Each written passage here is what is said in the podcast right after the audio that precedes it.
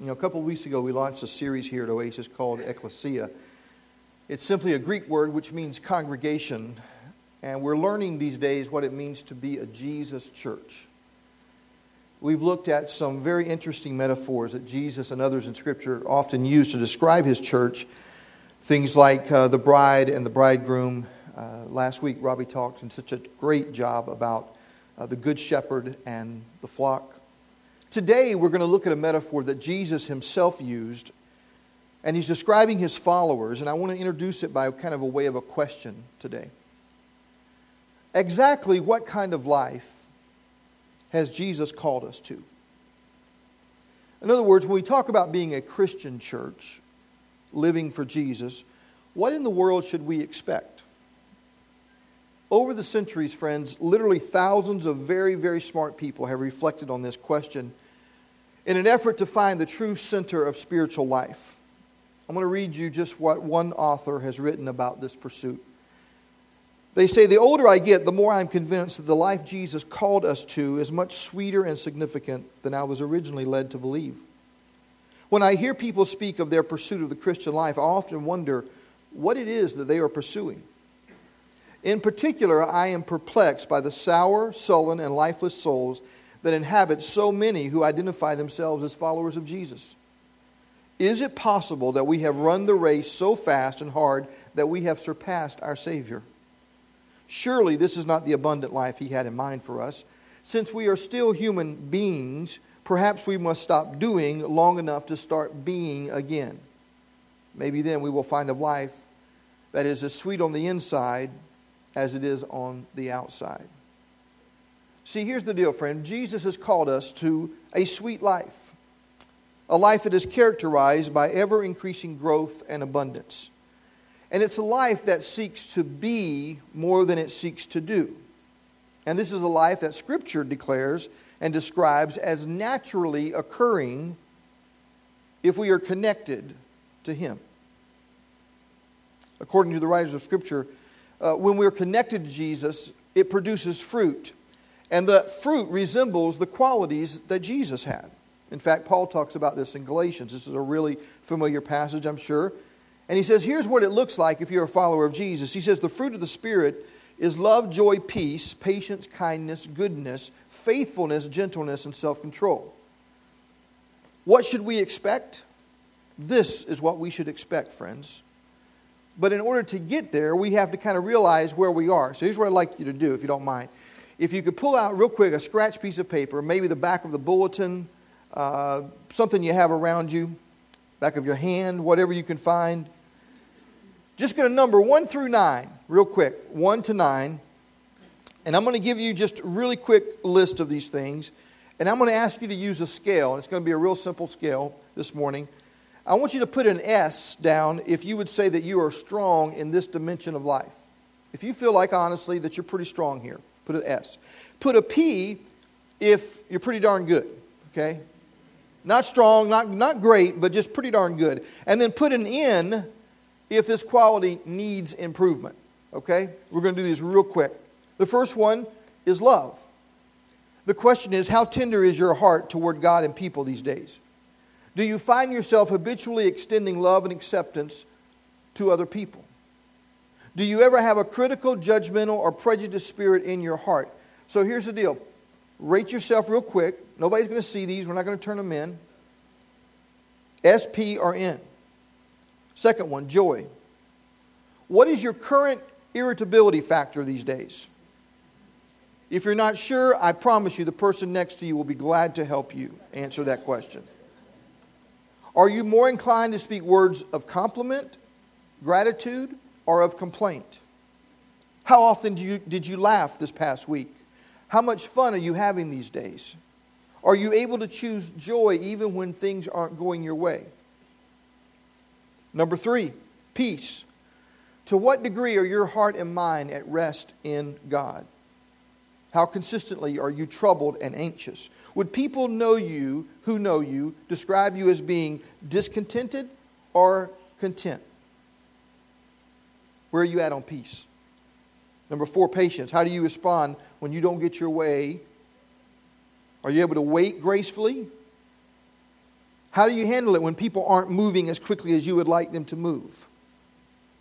If you're already on number 5, you need to put an in here, okay?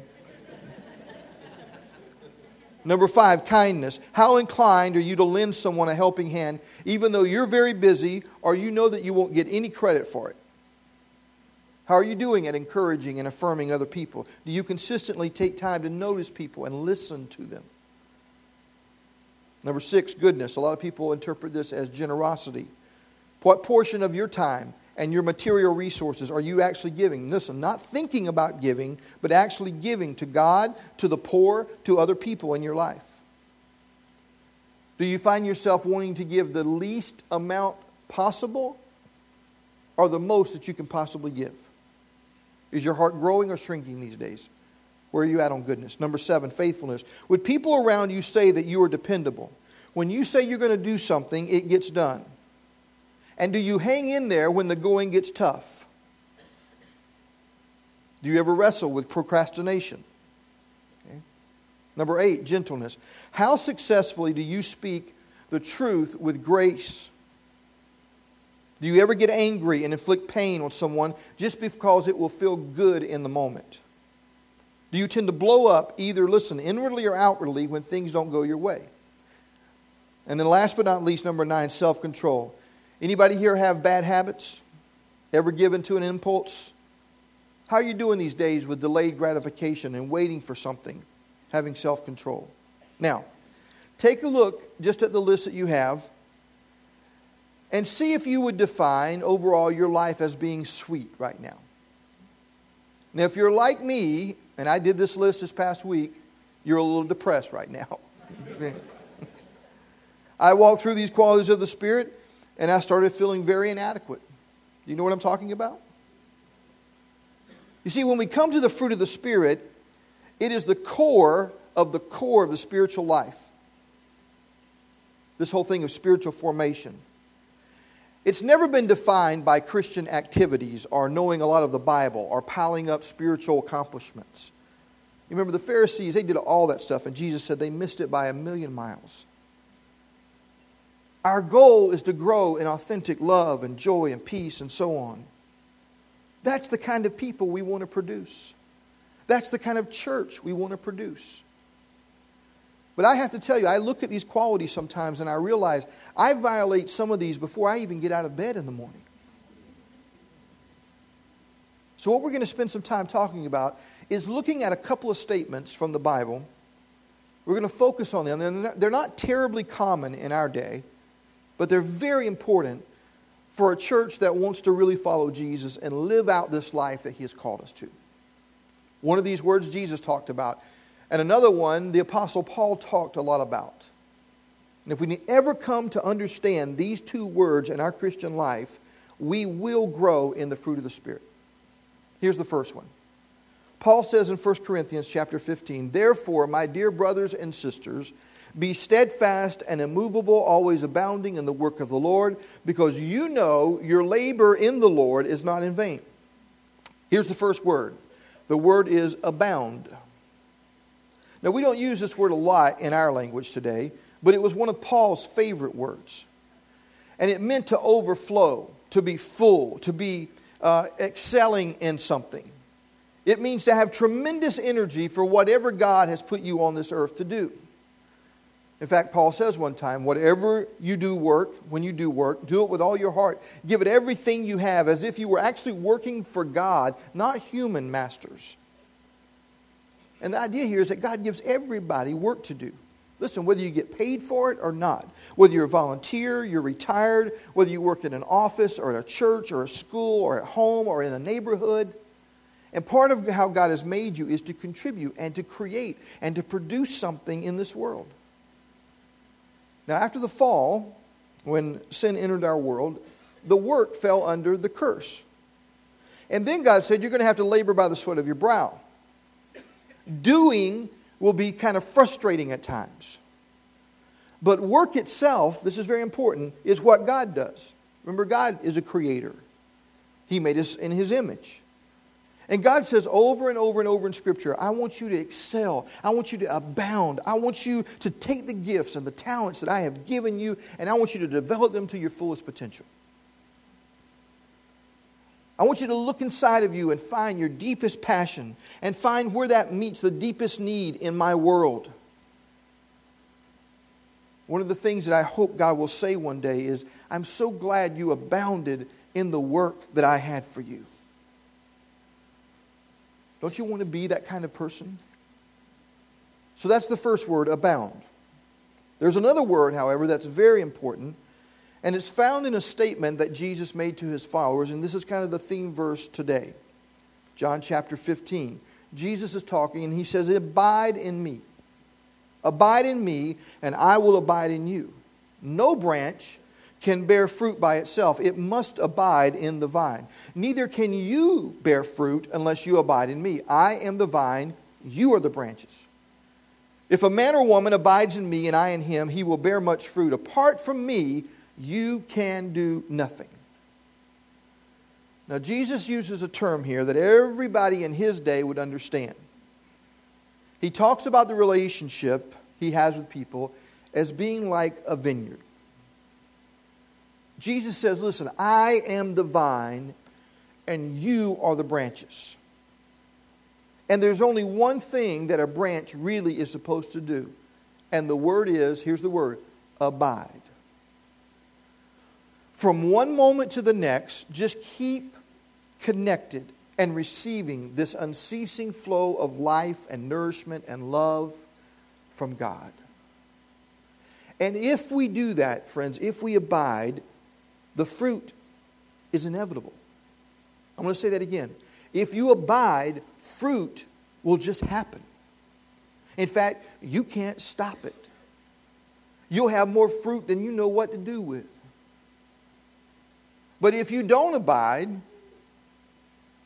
you can't become the person that God wants you to be. You'll never become that kind of person by just trying really, really hard. Abide is a very important word. We don't use it a lot in our day, obviously, but Jesus did. And some people have kind of translated that word to mean remain, to remain. It means to dwell with or to linger over. So when Jesus says that you're to abide with him, the idea is that we're always to be like living connected to him in this kind of intimate, ongoing, unhurried, peace-producing relationship. People talk about being centered in life or being deeply rooted in spirituality. That's what we're talking about here. This is part of why Paul uses the language that he does. Some of you know that over in Galatians, where we read the fruit of the Spirit from, Paul does this marvelous thing about setting up a contrast. He says, on one hand, he says, listen, I don't want you to be characterized or marked by what he calls the works of the flesh. Remember that passage? And he lists some of them, immorality and envy and jealousy and that kind of thing. He says, don't be characterized by that. And then he turns around and he says, but I want you to be characterized. And most people who are reading that would think that he's going to say the works of the Spirit, right? Don't be characterized by the works of the flesh, but be characterized by the works of the Spirit. And he doesn't do that. Instead, Paul says, be marked by the fruit of the Spirit. This is very important for us to know. Often in churches, and I've done this myself many years ago, I would talk about the fruits of the Spirit. There's 9 of them that are listed there in Galatians. But if you look at Galatians 5, Paul doesn't say fruits. He just says singular fruit. And the reason he does that is he's not listing 9 character qualities, friends, that you're supposed to exhaust yourself trying to figure out how to build up your character and your repertoire. He's saying, this is the kind of fruit that is inevitable when you abide in me. So here's the good news. We all have one job as a church. And that's just to be with Jesus all the time. Just stay in the vine. Doesn't that sound so easy? Man, it sounds so easy. Man, yeah, I wish it were easy. You see, I want to abide with God. I want to abide with Jesus. I don't want to skim over life and just kind of hydroplane. up and down emotionally. I want to experience life deeply and other people deeply. I want to be a really good dad. I want to be a really good spouse. So on one hand, I've got this thing, I want to abound in my life. I want to run the race. I want to give it everything I have. I want to throw myself into the work that God has for me. On the other hand, I want to abide. I want to listen. I want to love. I want to learn to be content. I'd like to be still and know that He is God. And I want to tell you, if there's any tension that I have found in following Jesus in my life, it is that tension between abounding and abiding.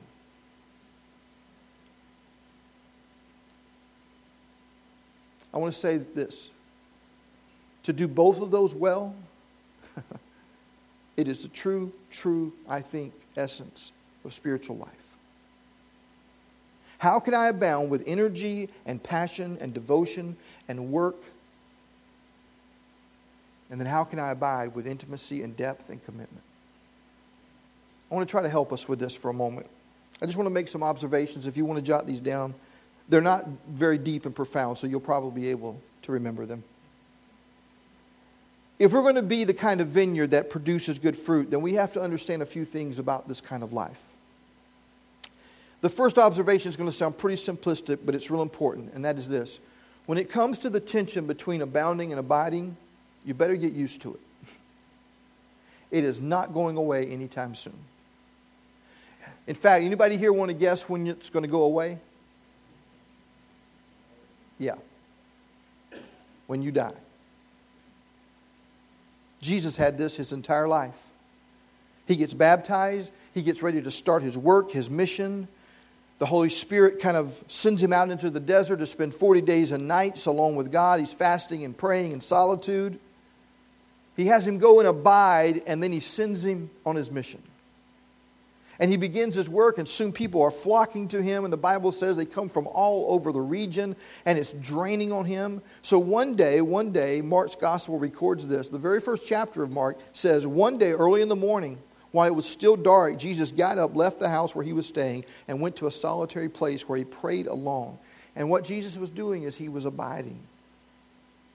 And He does that for a while, and pretty soon one of the disciples, Peter, comes and says to Him, "Hey man, where have you been? Everybody's looking for you. You turned your cell phone off? Haven't answered an email in 3 days? I mean, we don't have an electronic leash we can put on you. How are we supposed to find you?" And it's very interesting. Jesus doesn't say, "Hey, Peter, leave me alone, man. I'm abiding." Jesus says, "Okay, let's go to another town. I got to teach again." And He chooses to abound for a while longer. And His whole life is this rhythm of abounding and abiding, abounding and abiding. And here's the deal. The tension in our life is not going to get any easier. Here's another observation. Abiding in Jesus, I believe, has never been harder because of the nature of the world in which we now live.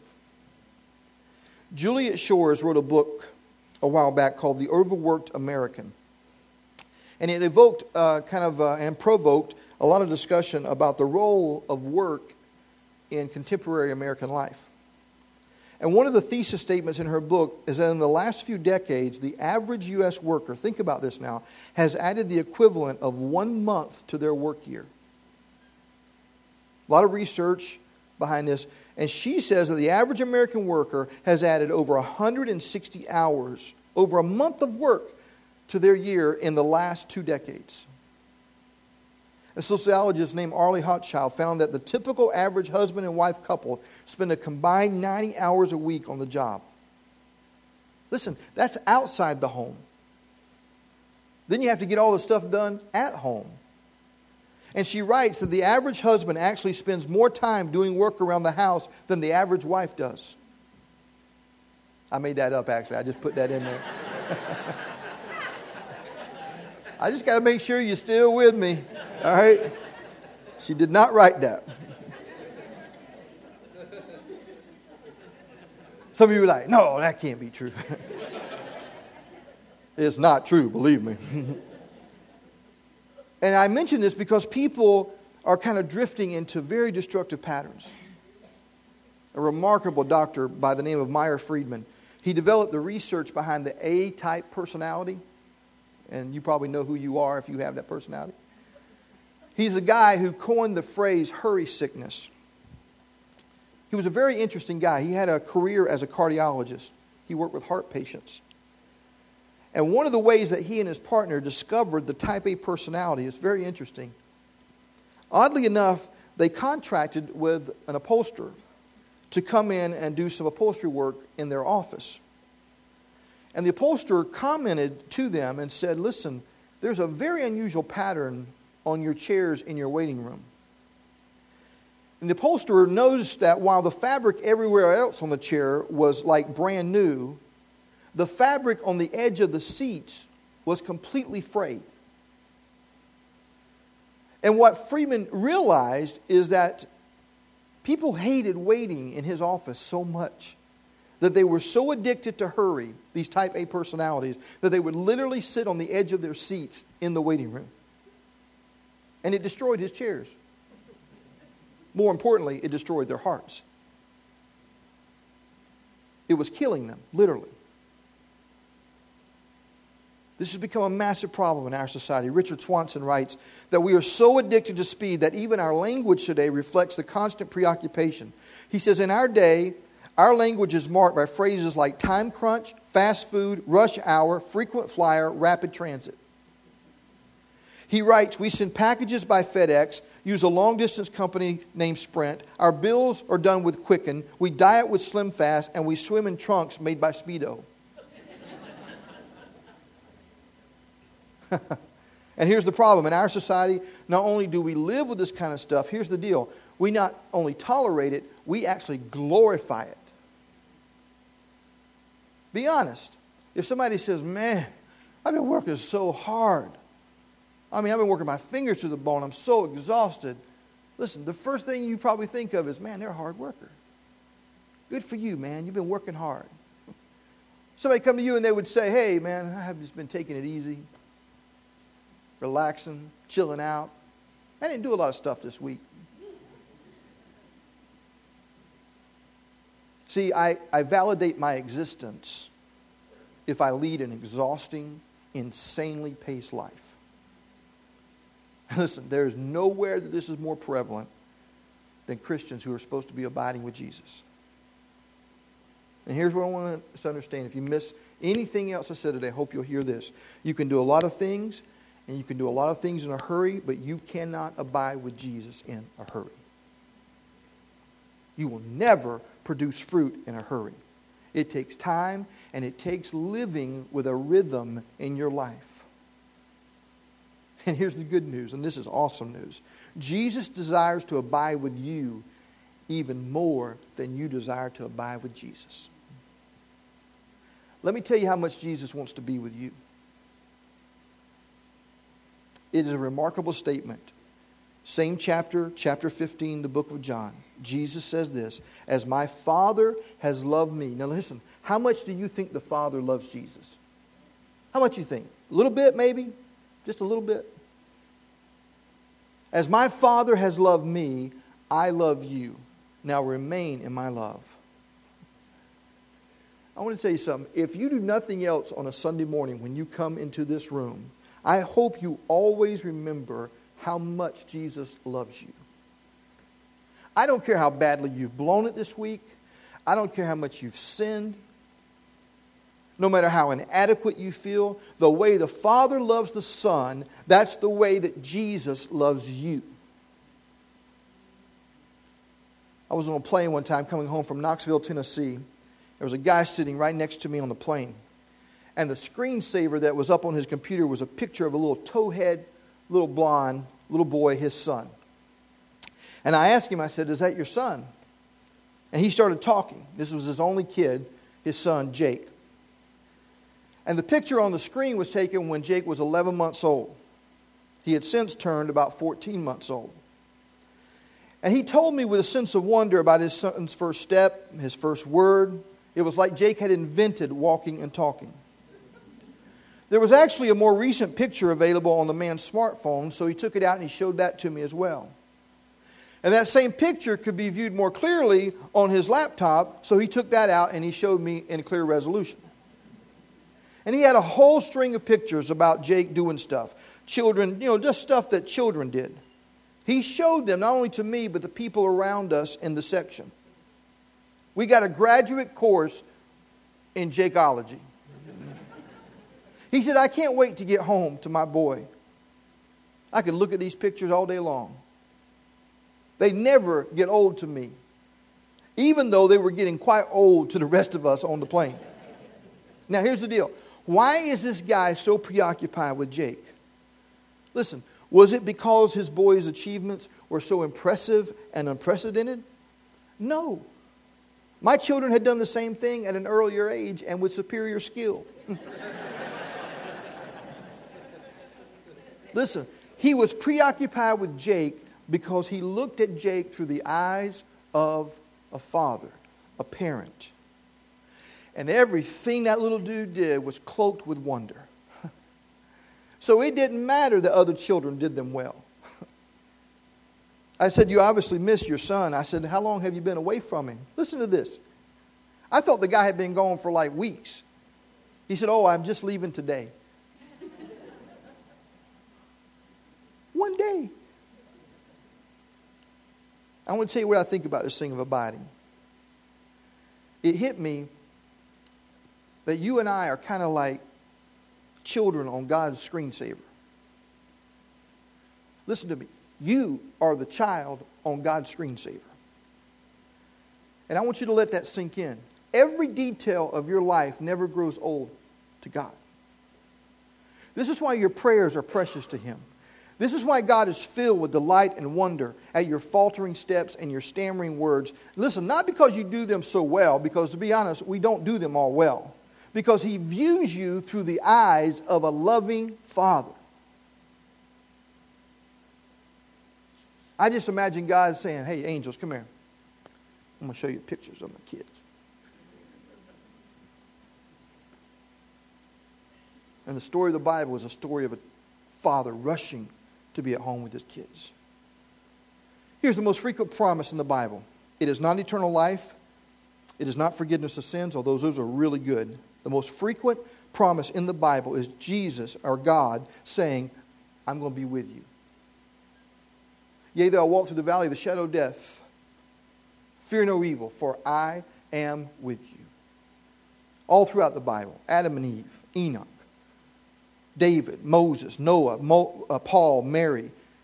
Jesus comes to this earth. His name is Emmanuel. God is with us. And Jesus says, just be with me. And this is a very cool thing in this passage from John 15. It actually talks about fruit. This is an awesome parallel to me. Now remember, what are the first three elements of the fruit of the Spirit? Remember we said love, joy, and peace. Now look what He does in John 15. He says, as the Father has loved me, so I have loved you. Now remain in my love. Whose love are we to remain in? Right. Jesus' love.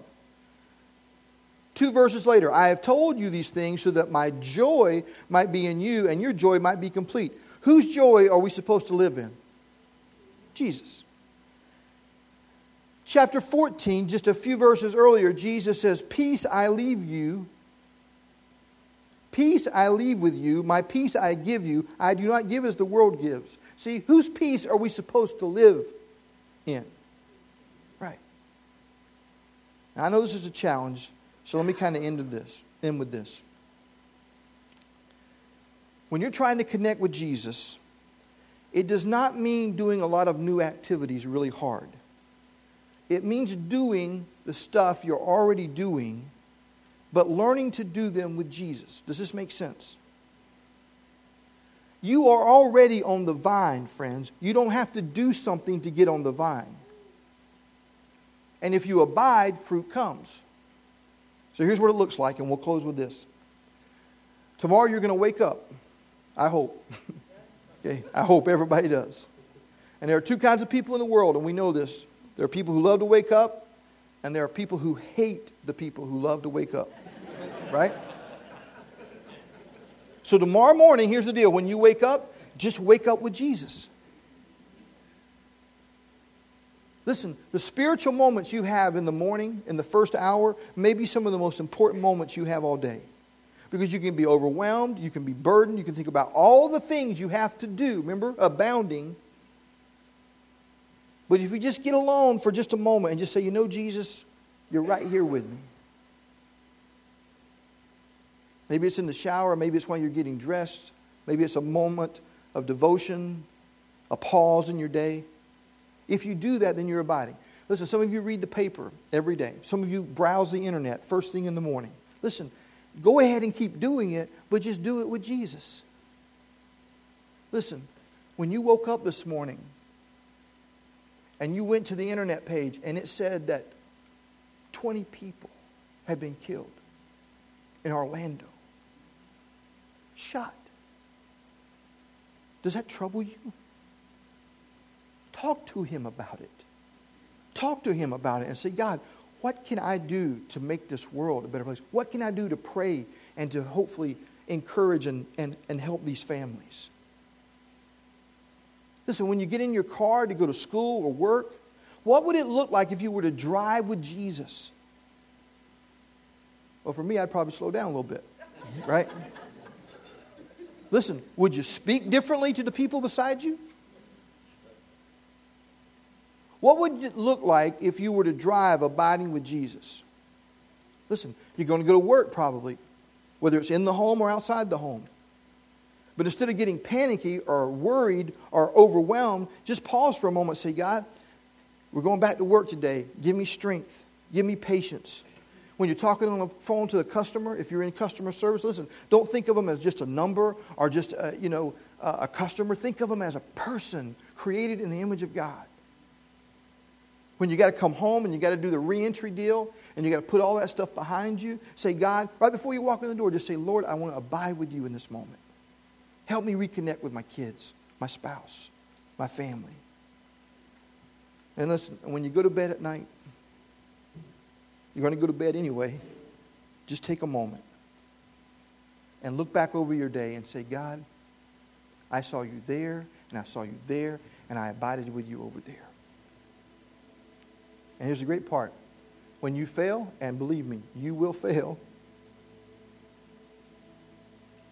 the next moment, the very next moment is a chance just to abide with him.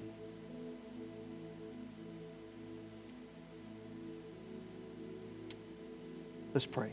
Lord, we're just going to do that for a moment here this morning. Without any words, without any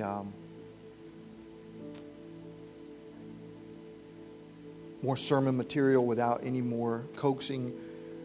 We're going to take a few moments here at the end of our time together to just abide in you. I'm sure we've got all kinds of stuff on our list for this afternoon or tomorrow. But right now, Father, we just put down our schedule and our cell phones and our busyness and our abounding, and we just are going to abide for a moment. So Jesus, would you remind us how much you love us? Jesus, would you remind us that we really are the screensaver on the Father's computer? And as we abide in that truth, may fruit just start flowing out of that connection. I pray that now as we abide in you.